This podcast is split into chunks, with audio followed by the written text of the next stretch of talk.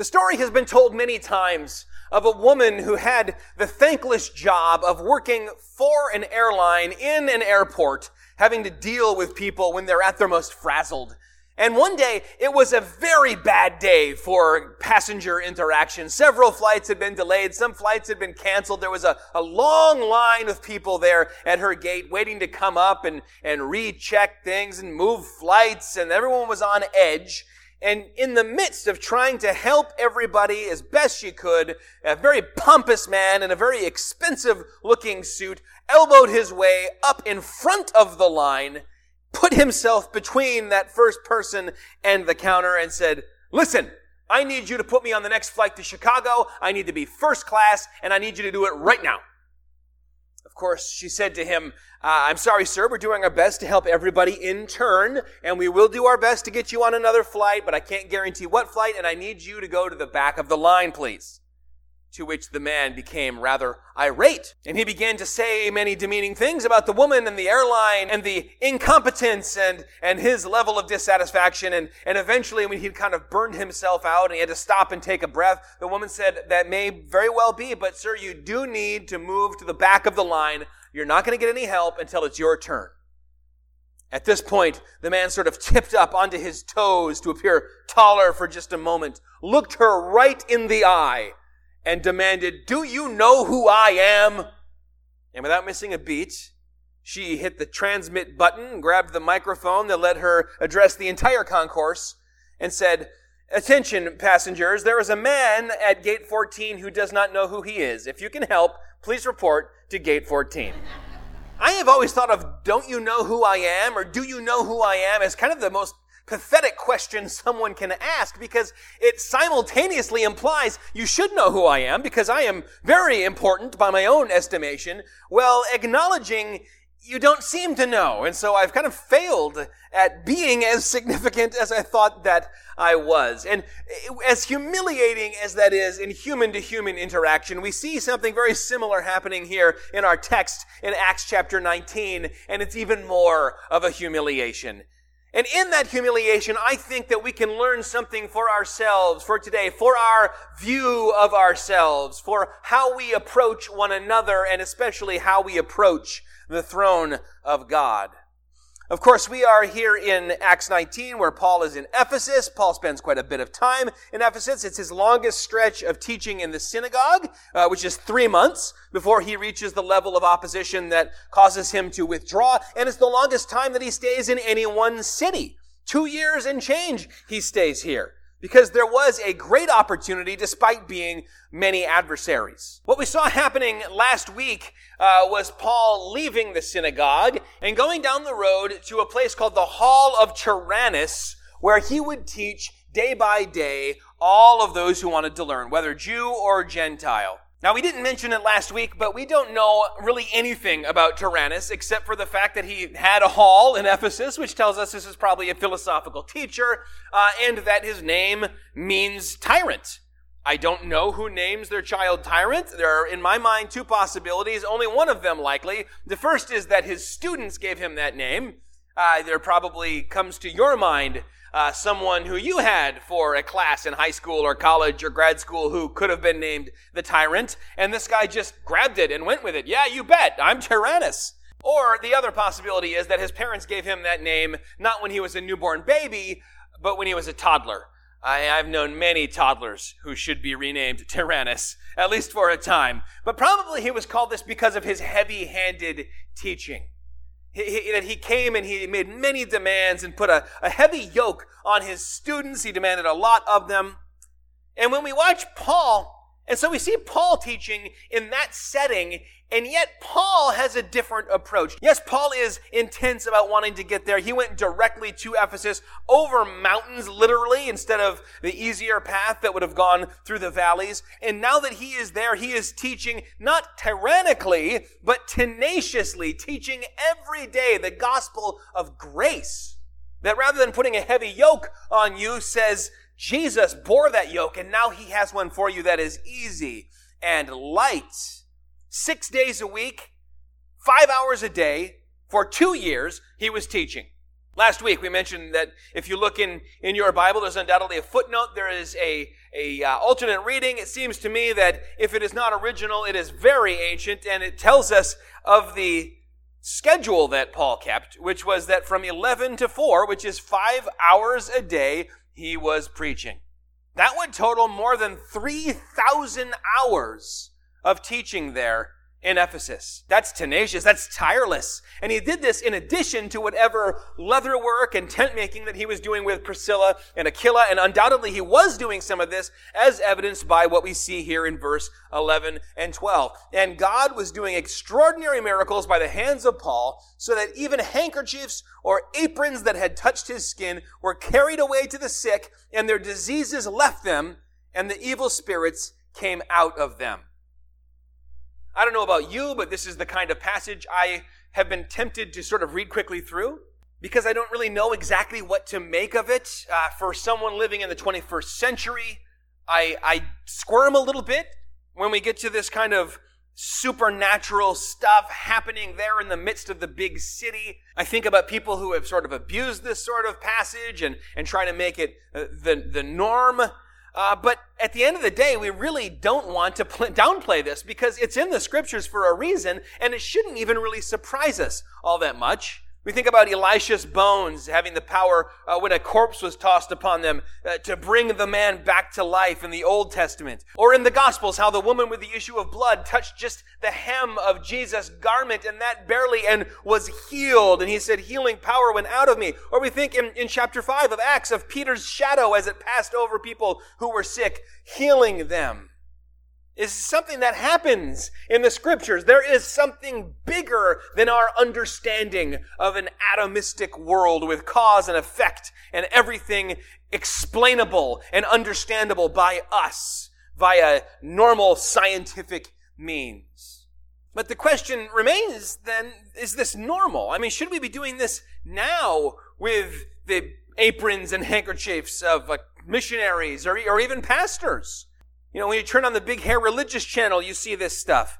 Write a big fat check and we'll send you a, a blessed prayer handkerchief dipped in the Jordan River or, or take your own hanky and hold it up to the TV and then send in $50. And, and then when you put that, that handkerchief under your pillow at night, you'll have nice sweet dreams. Is this something we ought to still be doing? Well, it's funny you should ask because I have recently set up an Etsy shop of all my old, like, yellowed handkerchiefs, and you can buy, no, these miracles were, by Luke's very description, the first thing he says about them, before he even describes them, is that they were extraordinary, meaning not ordinary, beyond ordinary. So even among miracles, which are themselves extraordinary events, and even among those in the book of Acts, which seem to be more numerous and greater than many of the, the miracles we see afterward, even among those, these were set apart as unique. These extraordinary miracles may be part of why Paul remained in Ephesus for more than two years. When God is clearly at work, you keep your hands to the plow. You don't move on. And so he writes to Corinth, he says, I'm going to stay here and keep on doing ministry here for some time because the door is wide open and the, the harvest is coming in and God is at work. And notice it is God who does these things. Verse 11, and God was doing extraordinary miracles through Paul.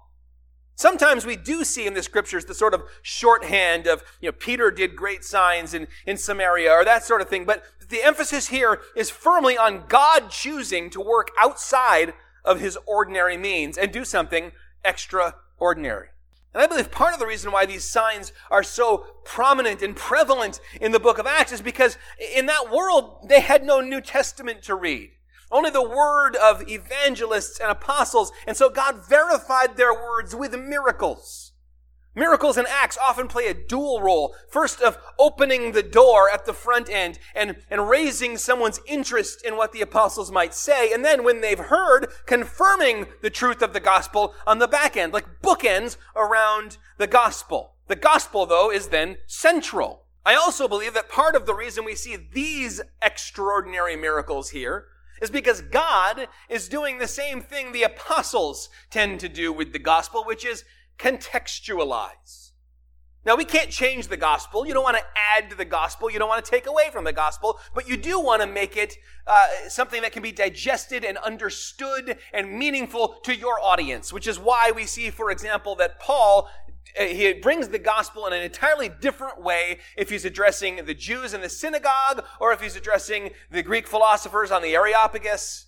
You may find that you, you bring the gospel, the same gospel in a different way to a group of, of primary school kids versus a college group versus a group of seniors. It, it, the context determines how you are going to communicate. Jesus even did this, right? He, he's, he's using uh, agrarian pictures when he's talking to people living in an agrarian world. He tends to use more city-based uh, and, and commerce-based things when he's in the big city. And it seems to me that the Holy Spirit often is using miracles in the book of Acts that correlate to the audience hearing the gospel so that there is a maximum effect in opening up interest and then confirming the truth of the word.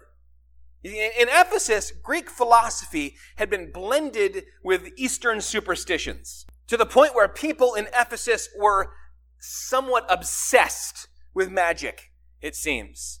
Ephesus was famous for these scrolls full of magic formulae. In fact, we mentioned a few weeks ago that to Corinthianize meant to just throw yourself into full on immorality. And that's something that goes even back to the, the Greek city of Corinth. And in a similar way, we find that Ephesian writings was just a way to refer to books full, scrolls full of magic formulas. Perhaps this is why the Holy Spirit manifests in so many miraculous signs here in ways that overshadow the power of those pagan superstitions, much like how in Exodus, in doing these 10 plagues, God seems to be unseating one of the gods of Egypt with each of those plagues. I'm sure you've seen those charts which sort of lay this out. One at a time, dethroning the gods that they worshiped rather than the one true God. Starting with Nile, the God that perhaps was the most comfort to them, that they thought of as being most powerful. God tears them down. And here we have a case of the Holy Spirit showing his power to be greater than sorcery and magic, which held the city in bondage. I think it's noteworthy that it was to Ephesus that Paul wrote these famous words, For we do not wrestle against flesh and blood, but against the rulers, against the authorities, against the cosmic powers over this present darkness, against the spiritual forces of evil in the heavenly places. And so no, this is not normative.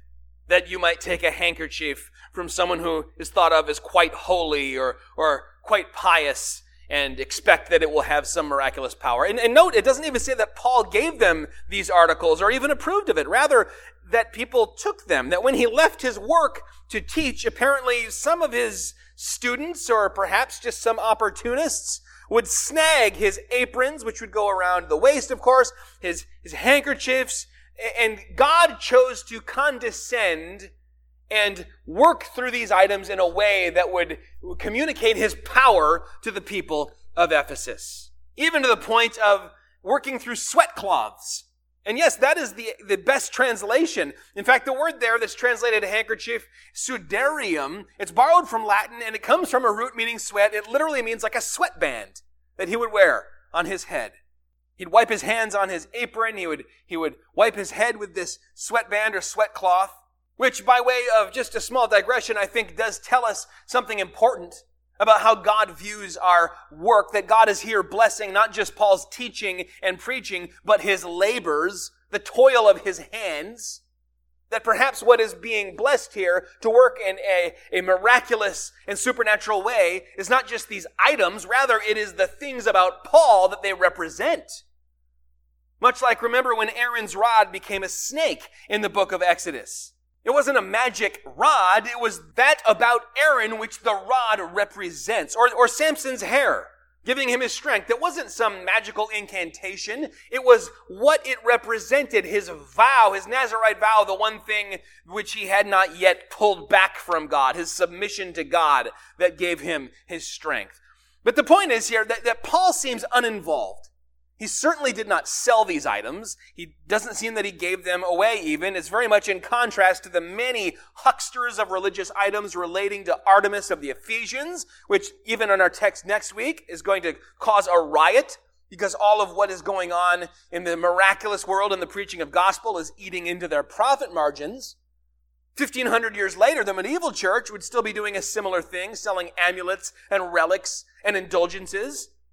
And even today, as I mentioned, you often run into this sort of thing with self-described apostles and evangelists and the like. And perhaps most importantly, notice that these extraordinary miracles are only described after a great emphasis on the teaching, on the proclaiming of the gospel and the teaching of the word. What happens next is perhaps even more shocking. Verse 13. Then some of the itinerant Jewish exorcists undertook to invoke the name of the Lord Jesus over those who had evil spirits, saying, I adjure you by the Jesus whom Paul proclaims. Seven sons of a Jewish high priest named Sceva were doing this. In a town like Ephesus, obsessed with the magical, the mystical, obviously exorcism is going to be needed very much and also is going to be big business. Exorcism or, or attempted exorcism was fairly common uh, in the ancient world, even in Second Temple Judaism. There are detailed formulas and rituals involved. Apparently they were not very effective, or at least not always effective. As we read in Luke 4, that the people quote, were amazed as they spoke together, one with another, saying, What is this word? For with authority and power he commands the unclean spirits, and they come out. So the fact that Jesus could simply say, Quiet, come out of him by his own authority, set him apart from the exorcists that the people were used to those who would come, whether as part of a priestly duty or simply as kind of outside contractors and try and, and do this work as workmen. Justin Martyr, writing not too long after this, describes these exorcisms as, quote, fumigations and incantations, and says they were filled with as many names of men and deities as they could cram into them.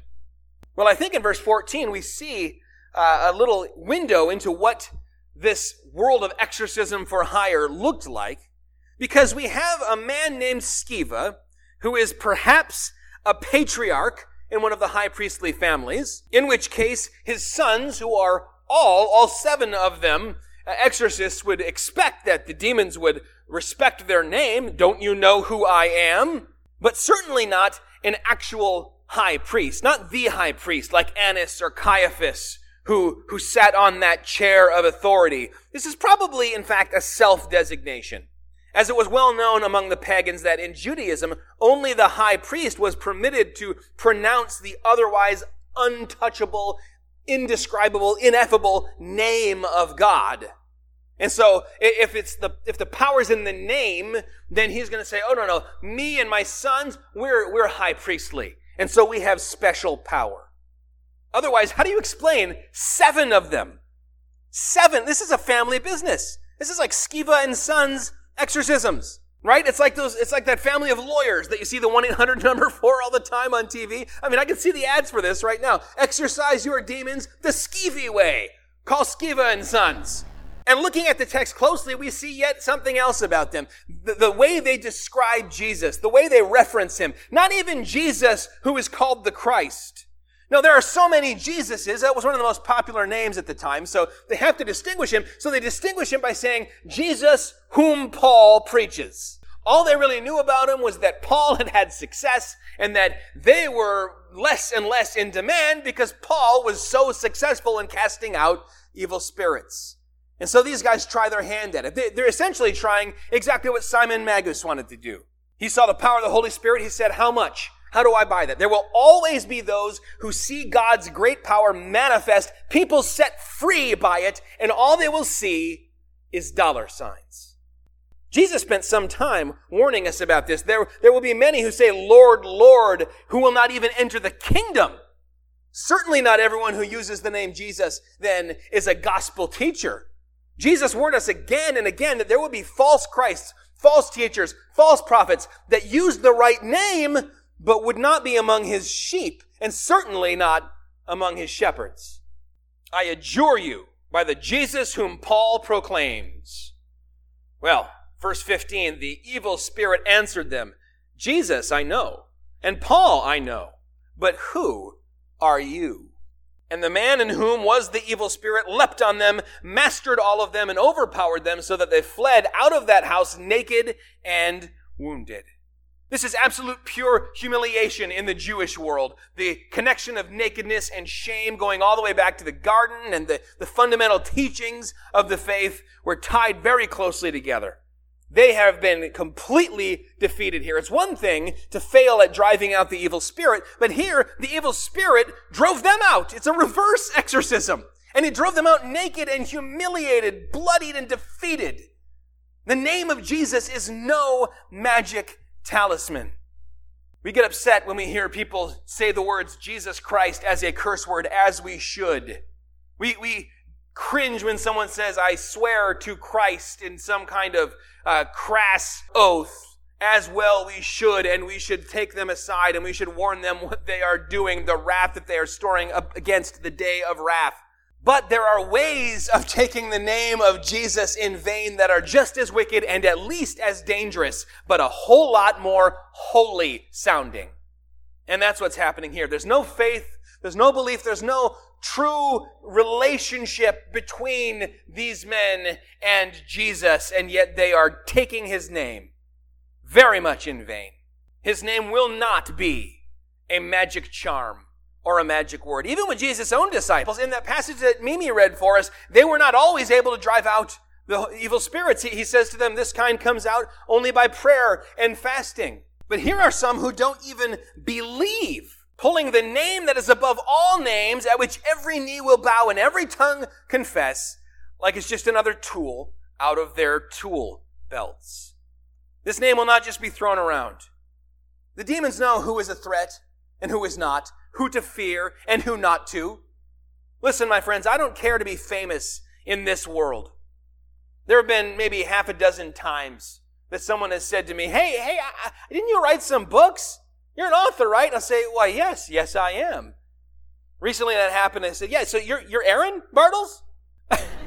Listen, I don't care to be famous in this world, but I want to be famous in hell. I want to be infamous in hell. Forget friends in low places. I want enemies in the lowest of places. I do not want to hear the enemy say, Jesus I know, Paul I know, Sean I know, Kim I know, but who are you supposed to be? How is it that this demon knows Paul? Well, there's actually two different Greek words, and, and sometimes they're translated differently. Uh, Jesus I know, and Paul I recognize, or Jesus I know, Paul I know of. The first one is gnosko. Uh, Jesus I know. I know, what we might say in the biblical sense, a close relationship, time spent together, some intimacy. And if what we think we know about kind of the origin of these evil spirits is true, then probably there was some level of intimacy at one time between this Spirit and the Son of Man, the second person of the Trinity. Paul, I know of, I know about, epistemi. I'm familiar with his work, which tells us that there could never be a way to cast out demons in the name of Paul or, or via Paul, because it's not the power of the name of Paul that brings fear to these demons. Jesus I know. Paul I know of. You? Not so much. We think about what we read in Matthew 7. On that day, many will say to me, Lord, Lord. Think about how that Matthew 7 passage that I mentioned earlier continues and finishes out. On that day, many will say to me, Lord, Lord, did we not prophesy in your name and cast out demons in your name and do many mighty works in your name? And then will I declare to them, I never knew you. Depart from me. That's that word for the relational kind of knowing. And in that passage that Mimi read for us, after he expressed his frustration with how faithless his disciples could be and how long suffering he would have to be in dealing with them, what were Jesus' words? He said, Bring the boy to me. That sums up how we can be involved in any level of deliverance or, or ministering to someone who is in bondage. We cannot set them free. We cannot fix their problem. We cannot save them, but we can bring that person to Him if we know Him. We have access to him by the Spirit. We are adopted as his sons and daughters. We can go freely to the throne of grace. And he says, bring the boy, bring that man, bring that woman, bring that girl to me. And I will deliver them. And though God seems to have condescended in some ways to speak to these people where they were in Ephesus, he shows that their assumptions are dead wrong. See, there was a sense that power came from simply knowing the names of spiritual beings. But here, the spiritual being didn't know their names, and so he didn't bother with them. Knowing the name of Jesus and using the name of Jesus, saying the name of Jesus, evoking the name of Jesus is not a guarantor of great things to happen. The name of Jesus is holy, yes, as was the Ark of the Covenant. It contained uh, Aaron's rod, which had budded, which we just mentioned. It contained the, the jar of manna. It contained the original tablets of the, the Ten Commandments, and above it resided on, above the mercy seat, uh, the, the lid of the Ark of the Covenant, the Shekinah glory of God there in the Holy of Holies. It was so holy that a guy died simply by reaching out to try and steady it so it wouldn't fall over. And yet, when the Israelites said, Oh, we need to win this battle, grab the Ark of the Covenant and put it out in front of us because that will guarantee victory because of the level of power imbued in that object they lost the battle and they lost it bad. And for a time, they even lost the ark. Verse 17, and this became known to all the residents of Ephesus, both Jews and Greeks, and fear fell upon them all, and the name of the Lord Jesus was extolled. Notice here that these seven sons were humiliated, and at the same time, Jesus' name was exalted. Fear gripped the people of Ephesus when they heard about this, and Jesus' name was given more appropriate honor, followed by an act of total devotion that we see here in the next verse. Also, many of those who were now believers came confessing and divulging their practices. They openly confessed their sins that were bound up in secrecy. In fact, the power was thought to be in the secrecy. The King James says that they confessed and showed their deeds and that's adequate, but I think we see more of the depth of what's going on here in, in the ESV. They confessed and divulged their practices. This is not a case of magicians never reveal their secrets. No, this is the secrets are the magic, the true magic. I think of many people today who come out of the occult and by way of, of ridding themselves of that bondage, they say, let me tell you every secret that I learned, even at great uh, danger to myself and to my person. You want to know the secret handshake to get into that temple? Here it is. It takes the power right out of it. Christianity, by the way, has no secrets. We proclaim our full doctrine to all, saying, whoever will, come and be saved. Verse 19, and a number of those who had practiced magic arts brought their books together and burned them in the sight of all. And they counted the value of them and found it came to 50,000 pieces of silver. This is not a bunch of new converts, by the way. It says those who believed. It's in the perfect tense. They had believed in the past, and the effects were now really setting in. They had true faith, but they were babes in Christ, and they had not yet made this decisive break from their past, and now they're emboldened to do it. And it's a beautiful and amazing and powerful thing that happens here, even though it also makes us nervous. Because we hear book burning and we think, not a great idea. And we think Nazis and Hitler. But remember, first of all, that Paul and his companions and the Christians in Ephesus had never heard of Nazis or Hitler. And that this is an entirely different kind of deal. This is not a forced book burning trying to erase any ideas that conflict with my own dogma. Therefore, I'm commanding you, burn everything else. No, here's something very different. People throwing incredibly expensive scrolls of incantations, amulets, charms, and other occult items that they own into a fire by their own choice because they've decided for themselves they want nothing to do with this stuff. This is not externally compelled. This is internal compulsion by the Spirit to purge oneself of these items. These things that hold them to the past, their life as enemies of the cross before they were saved, totally rejecting it. Those things consumed in the flames.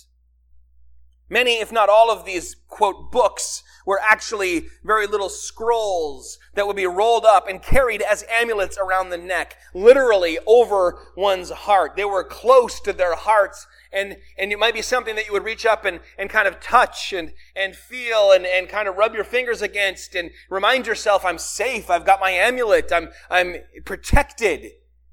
And now that they've got Christ, they don't need this thing near their heart. They've got Christ in their hearts. They don't need to, to hold on to these things. They want to pull them off and cast them into the flames. And God bless them for it. They didn't care about the, the price. These 50,000 silver pieces are probably the, the drachma, which was equal to a talent of gold, which was one day's wage for the average laborer. And by that accounting, this is literally millions of dollars of scrolls and charms being burned up. I mean, I've got a lot of books and I worry about a fire destroying them, but nothing compared to this. There's lot, and there's a lot of money in Ephesus. This doesn't surprise us. Ephesus was called the treasure house of Asia because it was where several trade routes converged.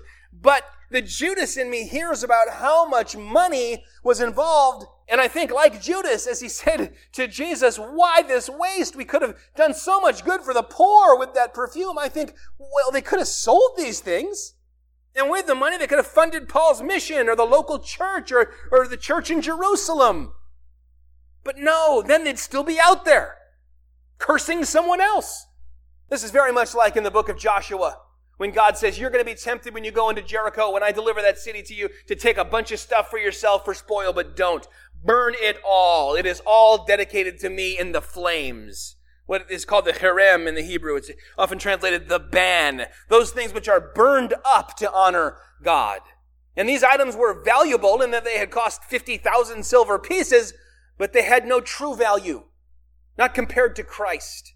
For Judas, 30 pieces of silver was enough to turn on Christ. For these Christians who were filled with this holy fire, 50,000 didn't even come close. They'd rather have Jesus. And I've known many people who have turned their back on great opportunities and treasure and wealth. I've known many people who have, who have made what might seem to outsiders like kind of rash and extreme and over the top reactions to their sins of the past, pouring out that drink, quitting that job, cutting those ties, deleting those contacts from their phone, saying, I want nothing to do with those things that will drag me back into my life as an enemy of Christ. You know, it's easy to say, yeah, Jesus, whom Paul preaches, that's my guy. But is there any sacrifice, any radical obedience to point to? to say this is an actual reality in my life.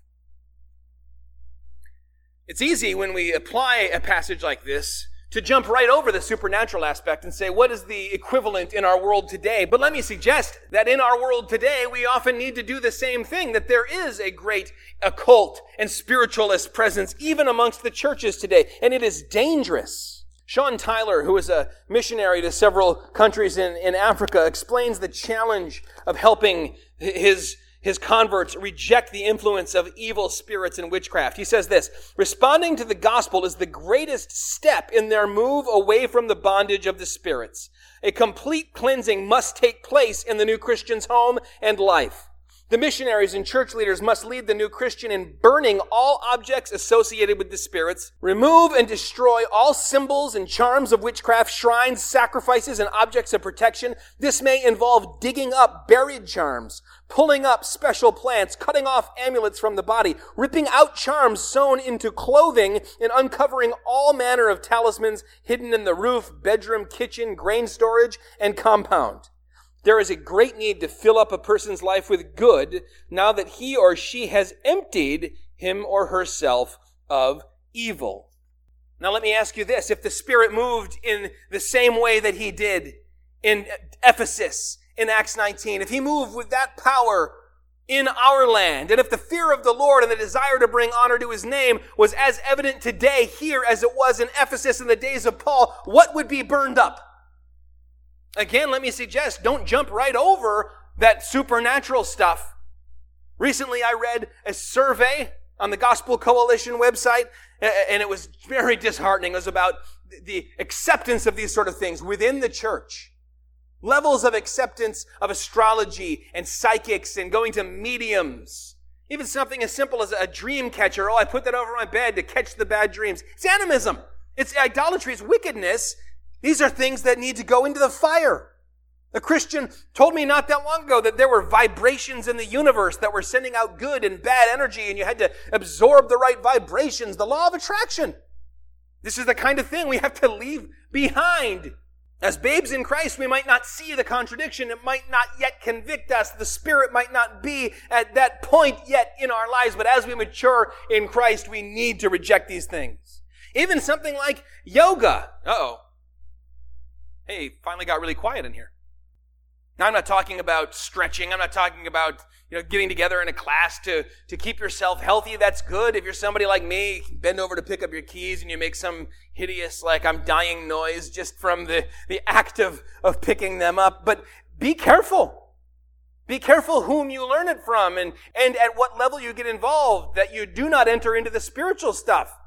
The original purpose of yoga, which by the way, yoga meaning yoked, yoked to these Hindu deities. The purpose being to obtain moksha, a form of spiritual enlightenment that by awakening chakras. My friends, this freedom is actually bondage. There are a series of movements and, and positions which seem like just regular old calisthenics or stretching or something, but were designed in order to evoke different gods, different deities. Kind of the opposite of what we see happening in Egypt, where each miracle was meant to unseat a different god. Now instead bowing to them. Be careful. Just be careful in this sort of thing. And wherever you find yourself possibly crossing a line into a world of the supernatural where Christ is not at the center and honored above all else, be prepared, even if you love it, even if it's something that brings you some comfort and some, some sense of peace of mind in your life, to take it and throw it in the fire. That's what it means to follow Jesus. To be willing to lose your life in order to find it. Ironically, at the same time, as, as everyone is more and more uh, accepting of all of these practices, people are downplaying, even in the church, more and more the dangers of these principalities, these powers, these rulers. I don't know if you've seen the movie The Exorcist. Probably not because you're Baptist, right? Probably you won't admit it anyway but it's based on a book, which is a true story, and it's, it's very, very loosely based on the book, which is a true story. And, and one thing that is very much the same between the book and the movie is that when the mother of the demonized child first went to the church and said, I, I want a exorcism for my child, how do I make that happen? She was told, well, first you need to get yourself a time machine and go back to the Middle Ages because we don't do that anymore. Now that is no longer the case in that particular church, there has been some movement there, but, but even in the church, people seem to have kind of demythologized, quote unquote, the scriptures to the point where, well, we're not too worried about these spiritual practices. I, I, think I'm more worried about greed or maybe global injustice or good things to be working on, but do not let them overshadow the very real dangers that are behind many of these practices and the foothold it can give the enemy in your life. Be on guard. Be watchful. I mean, if, if your kid's head started spinning around 360 degrees and, and pea soup was spraying out of his mouth, yeah, you'd probably call me up. And even though you're a hardcore Baptist, you might say, I think I need an old priest and a young priest, right? And some, some holy water. And maybe I'd say, yeah, we'll put that on, uh, you know, the back burner, uh, just in case. But you and I can be kept at a distance from God without all those theatrics. There are things we're holding on to that ought to be cast into the fire. Earlier, when I asked that question, if God was at work as powerfully here and now as he was in Ephesus back then, what would need to be burned up? Whatever popped into your mind, maybe for you, that's what needs to be burned up. Maybe that's what you need to let go of. There is probably someone in here today who wants to follow Jesus all the way, but doesn't want to throw that precious thing in the fire. They haven't gotten to the point where Jesus wants them, where he said, you'd be willing even to chop off your hand or pluck out your eye that you might go with one hand or one eye into the kingdom of heaven rather than with all of your members into hell. You know that's the thing that needs to be tossed into the fire, but it's just too close to your heart, not unlike those amulets with the little scrolls that would hang right there, right over the hearts of those Ephesians. You know, Richard Sibbes gives us a very potent warning when he said, Satan gives Adam an apple and takes away paradise. Therefore, in all temptations, consider not what he offers, but what we shall lose. Again, be prepared to lose your life and find it, because if you find your life, you will lose it.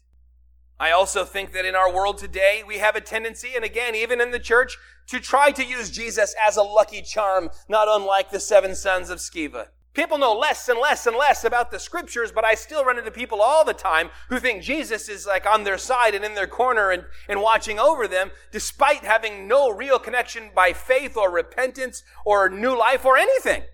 Well, not long ago, I asked a, a young woman what her favorite verse of the Bible was. And she said, I'm not sure what book of the Bible it's in, but it's uh, the one that's like, uh, Jesus, take the wheel.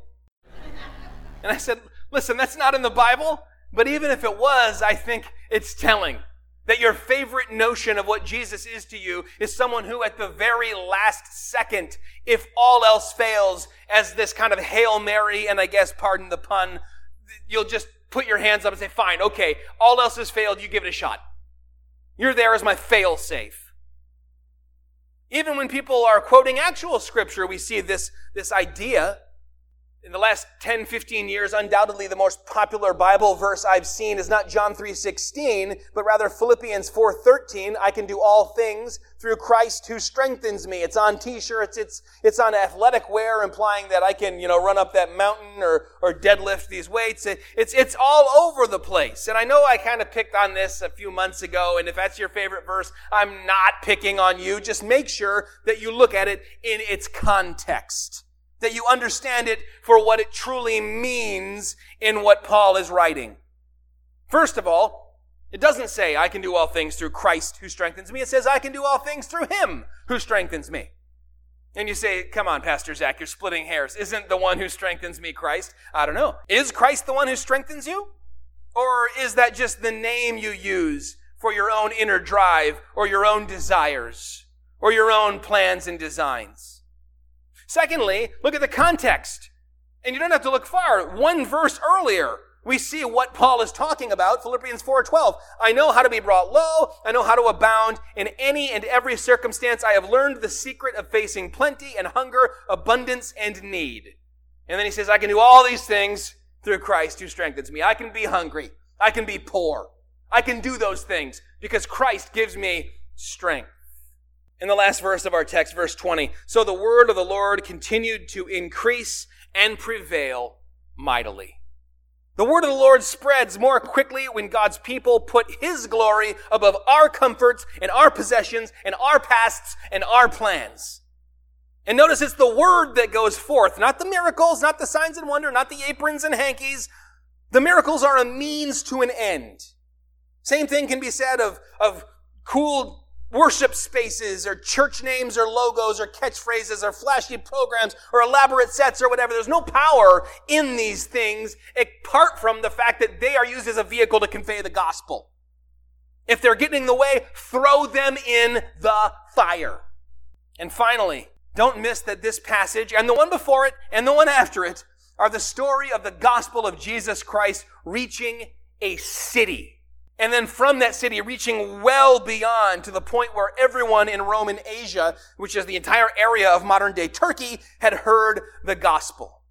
When you read Revelation and you're reading in chapter 2 and 3 and there's those seven letters the seven churches, each of those was in this area. Most of them, if not all of them, had been started either directly or indirectly by this ministry of Paul here. And notice that it did this great work in the least likely of places. People weren't waiting for missionaries. Oh, we wanted you to come. We were hoping you would come. They weren't begging for the gospel. These weren't pious people. No, Ephesus was a cesspool. Not only did you have the usual big city vices, you also had all the emperor worship and the cult involved in that. You had the occult and occult activity. You had dark spiritual powers, the temple of Artemis, which apart from being a place of idolatry was also a place of asylum for criminals. So you had criminals flocking in. There was a very unsavory underbelly to this place. But Paul literally crossed mountains to get there and then stayed for the long haul because there was a great door and effectual there for ministry and there are many adversaries. The enemy, it seems, knew Paul's name, and that emboldened him to stay and reach that city. Yes, the gospel is always the same, wherever it is effectively proclaimed, but it must be contextualized to a given place and audience. And in a given setting, what is the primary thing that is keeping people in bondage, separating them from God, holding them back from their creator? It's easy to just present Jesus as bringing a generalized freedom, or worse, as the answer to your felt needs. But if we don't call out the particular bondage in which people are living, that kind of preaching will likely result in syncretism.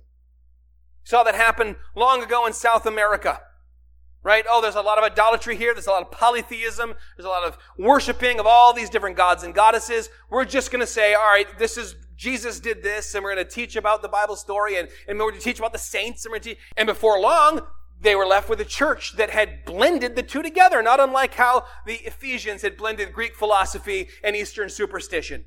So now we're, we're praying to the same old gods, but they got new names. Like how you, you had these Greek gods and Roman gods kind of matched up over each other. I'm Jupiter, I'm Zeus. Eh, who knows?